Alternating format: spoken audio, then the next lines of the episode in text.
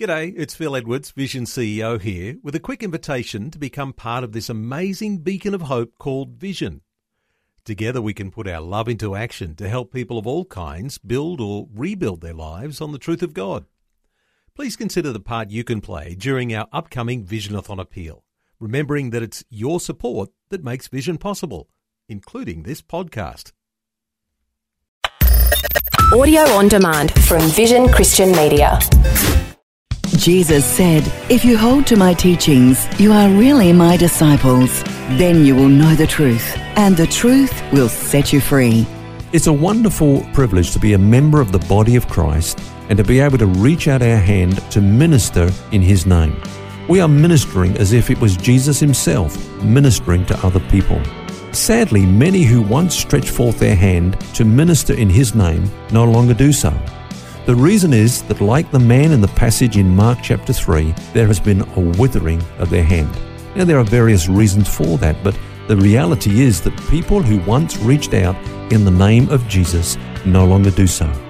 Now, Jesus said to that man in the synagogue, Stretch forth your hand. And Jesus would say to those today who no longer reach out their hand because they've been hurt or for some other reason, He would say to them today, Stretch out your hand once again.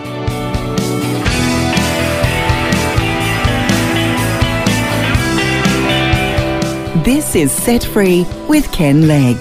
This week we're looking at the subject of stretching out our hand. We're really focusing upon those who once were active members of Christ's body in terms of being available to Him to reach out to others in different ways, like sharing the gospel, serving, ministering to others, and so on. For some reason, they can't do that any longer or they choose not to. And like the man in the gospel, their hand has become withered. Isn't that the case, Ken? Yes, it is. Now, yesterday we looked at one particular reason why that might be so, and uh, that that was failure. Uh, some people, you know, failed, they felt disqualified, so they're no, no longer reaching out. Today we're going to look at another reason why people don't reach out their hand to mm-hmm. others, and that's hurt. Now, there's a difference here. Failure is what I do, but hurt is what others do to me. Now, Let's go back to this passage in Mark chapter 3, the man with the withered hand. Mm-hmm. When the Bible says that his hand was withered, it actually suggests that once it was whole because now it's become withered. So the problem wasn't congenital. Um, now, if you go back into the writings of the time, there's actually a tradition based on historical writings that tell us that this man was once a stonemason. Now, if that's the case, then probably in the process of his efforts to help others, his hand was crushed. I think there's an analogy there. Just like this man, you know, in the church today, uh, people are reaching out to others, but in that very act of reaching out, they get hurt and their hand becomes withered. Now, I've been in the pastoral ministry for uh, about 38 years now, Phil. Probably seen a little bit of this, have you? I've seen a little bit and experienced a little bit of it. Okay. I'd be lying to say, you know, I've never been hurt in those 38 years. Of yeah. course, I've been hurt. And some of the things that hurt the most is when you do actually get hurt by the very ones you're trying to reach out to. You know, I mean, I, I, know there have been times when I've gone in to fight for other people's marriages or I've stood by them when nobody else would, only to have those same people turn around and stab me in the back. Now, that hurts. Of course it hurts. And uh, the, the, the question is, though, what is it going to do with us? Mm. Is it going to result in me no longer reaching out my hand? See, in the book of Proverbs, chapter 18 and verse 14, we read these words The spirit of a man will sustain him in sickness but a broken spirit who can bear. And uh, that's what happens with some people. They get so hurt, they get so devastated by the way that others treat them, and especially the ones that they've been trying to reach out to, that they no longer stretch out their hand once again. Now, when you look at that passage that we're, we're you know, considering this week, the man with the withered hand, I was pondering over that passage, Phil, and, and it suddenly dawned on me there's, there's more focus upon those that were present than the man himself. Because there were some people there who didn't have a sick hand but a sick heart.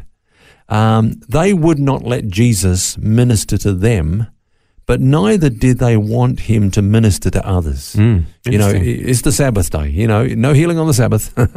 they just wanted to block his ministry. Now that's really hurt. When, when somebody's at that stage, they're really hurt and they're stopping the flow of the life of Jesus. It's pretty sad to think that hurt or you know crushing the human spirit. Oh, sometimes it comes and dare I say often comes from the very people that you're actually trying to help. It's hard to deal with, isn't it?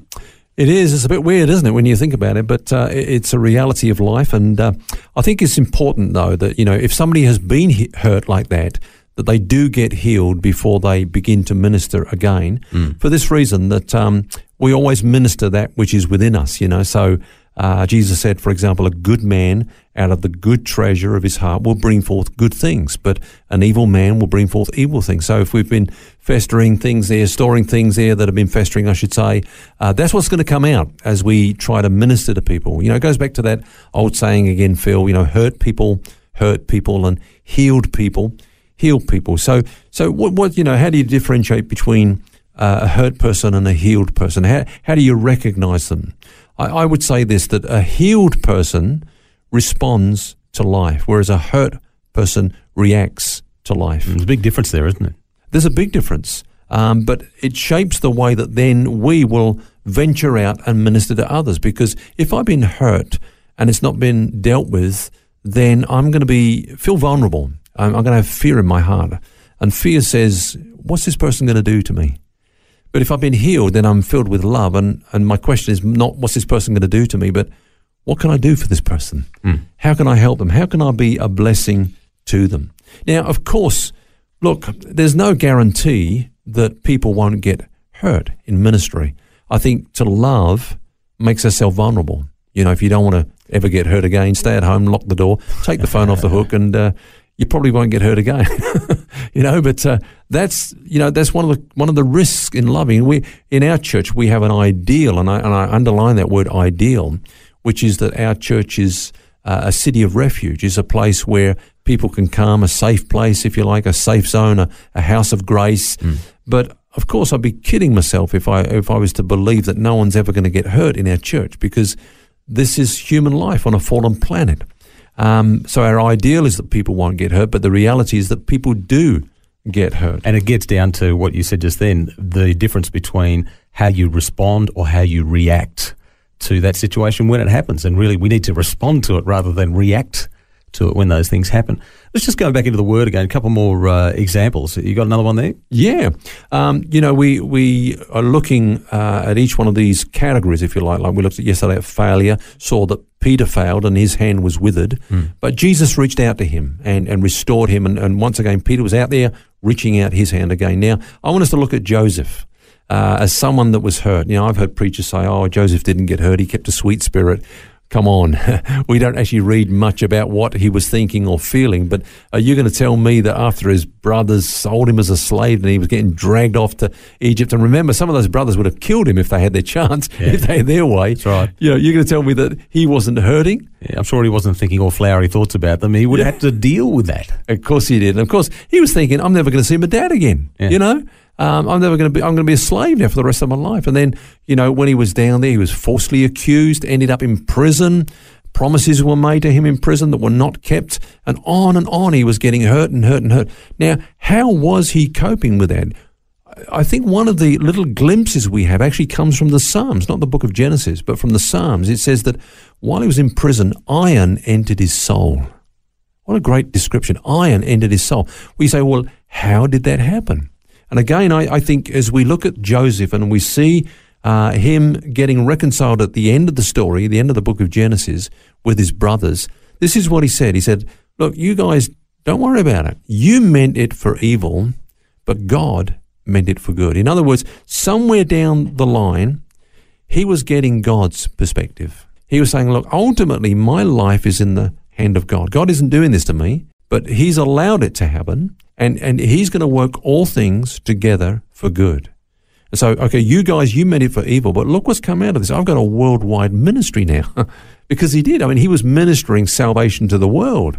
You know, Egypt was the breadbasket because of the wisdom that God gave to Joseph during those times of uh, plenty and, and, harvest. He was able to store up all that grain for the world to come and uh, be ministered to and kept alive. So he had a worldwide ministry. And had those other events not happened, uh, it's very likely that Joseph wouldn't have been in that position, would he? No way would he have been in that position. And uh, that's what I think set him free is look, okay, all, this is what you've done to me, and, and you're responsible for that still. But I'm not a hurt person because I'm seeing that ultimately my life is in the hands of God, and God has made all things work together for good.